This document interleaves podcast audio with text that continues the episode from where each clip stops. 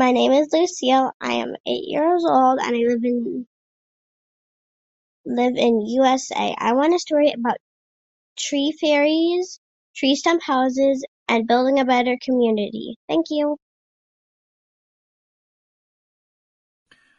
One upon a time, in the backyard of Lucille's house, there was a giant oak tree that had been there for over a hundred years. The tree was so tall that it seemed to touch the heavens, and its branches were so wide that they shielded Lucille from the sun. Despite its age, the oak tree was still alive and sprouting new branches every year. Lucille was an eight-year-old girl with a heart full of love and compassion for all of nature's creatures, big or small. She loved to spend her afternoons in her backyard, exploring the world around her. Her backyard was her oasis, a place where she felt at peace and in harmony with nature. She had a special bond with the giant oak tree because, for as long as Lucille could remember, it had always been there a symbol of nature's strength and resilience. One day, while on her afternoon stroll, Lucille stumbled upon a dense forest. It was a magical and fascinating place that she'd never seen before. She could feel the anticipation building in her chest as she stepped deeper into the woods. The rustling of leaves and the chirping of birds filled the air. To her left, she saw a line of squirrels climbing a tree while a group of rabbits hopped around her feet. Time seemed to stand still in this moment of pure wonder.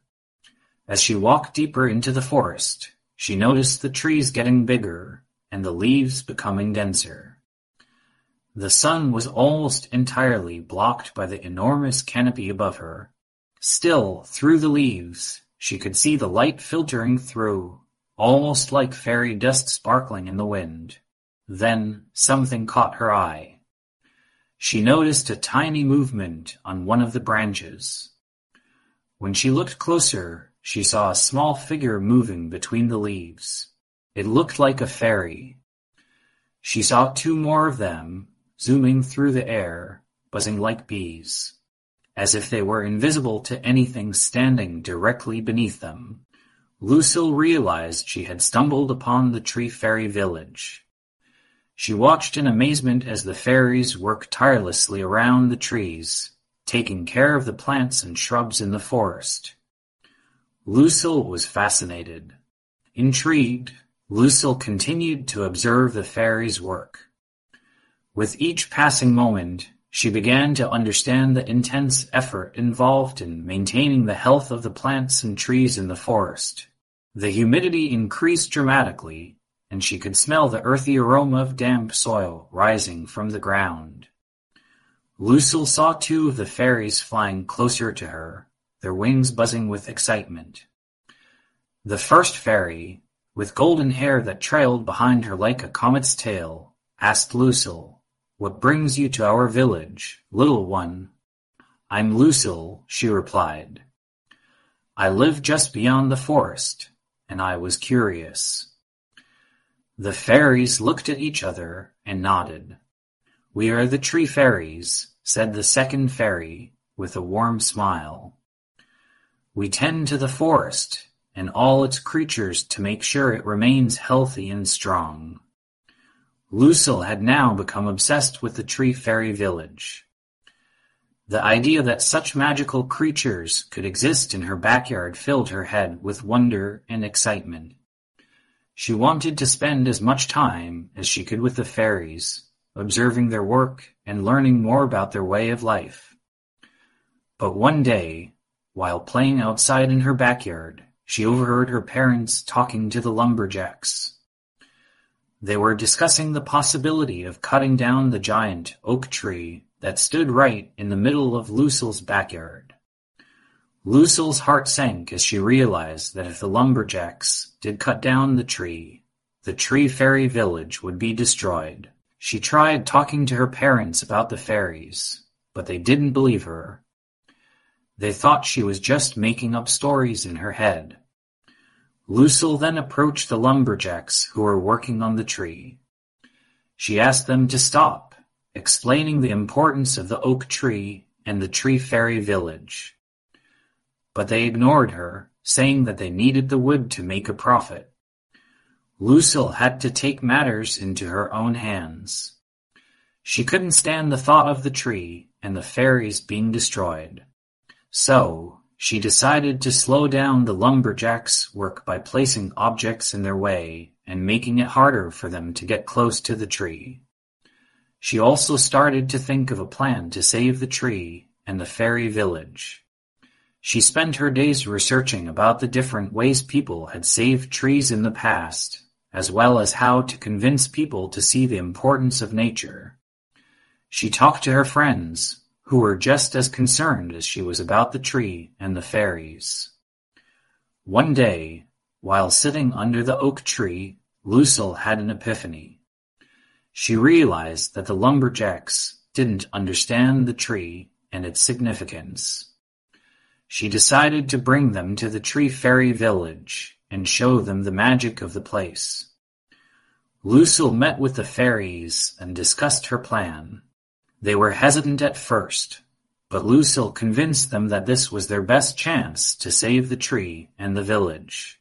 She organized a meeting for the lumberjacks to come and see the Tree Fairy village for themselves. When the lumberjacks arrived, the fairies put on a magical show, showing the lumberjacks the beauty of the forest and the significance of the tree to the fairies and the creatures who depended on it. By the end of the show, the lumberjacks had tears in their eyes, realizing the mistake they were about to make. They decided to leave the tree standing and the fairy village was saved. Lucille hugged the fairies, relieved and happy that their hard work had paid off. Lucille was determined to save the tree and the tree fairy village. She knew she couldn't do it alone, and so she recruited her friends to help her. Together, they came up with a plan to prevent the lumberjacks from cutting down the tree. They built a wooden fence around the tree making it harder for the lumberjacks to get close. Lucille and her friends also put up signs that read Save the Tree, Stop the Lumberjacks, in hopes that it would bring attention to their cause. Lucille knew that the lumberjacks wouldn't be easily convinced, but she didn't give up. She decided to invite them to the Tree Fairy village and show them the importance of the tree to the fairies and the creatures that depended on it. Lucille went to the lumberjack's site and found the foreman, a burly man with a thick beard and a gruff voice. She explained to him the beauty and magic of the Tree Fairy village and how important it was to preserve it. The foreman listened to her, but he didn't seem convinced. Lucille knew she had to do more and so she came up with an idea. She invited the foreman and the rest of the lumberjacks to a picnic at the Tree Fairy village. Lucille and her friends spent the whole day preparing for the picnic, baking muffins, and making lemonade. When the lumberjacks arrived, they were surprised to see such a beautiful and magical place. The Tree Fairy village was alive with the sounds of chirping birds, rustling leaves, and the laughter of the fairies. They saw the tiny tree-stump houses, each with its own little garden and fairy-sized furniture. The lumberjacks were in awe, and Lucille seized the opportunity to explain the importance of the tree to the fairies and the creatures in the forest. She showed them how the tree provided shelter, food, and a home for many, the foreman was moved by Lucille's words, and he agreed to spare the tree. He promised to talk to his superiors and make sure that the tree remained standing. Lucille and her friends were overjoyed. They hugged each other, and then they hugged the tree. They knew they had accomplished something great. After the lumberjacks left, Lucille and her friends spent the rest of the day with the fairies, learning more about their mission and the importance of taking care of nature.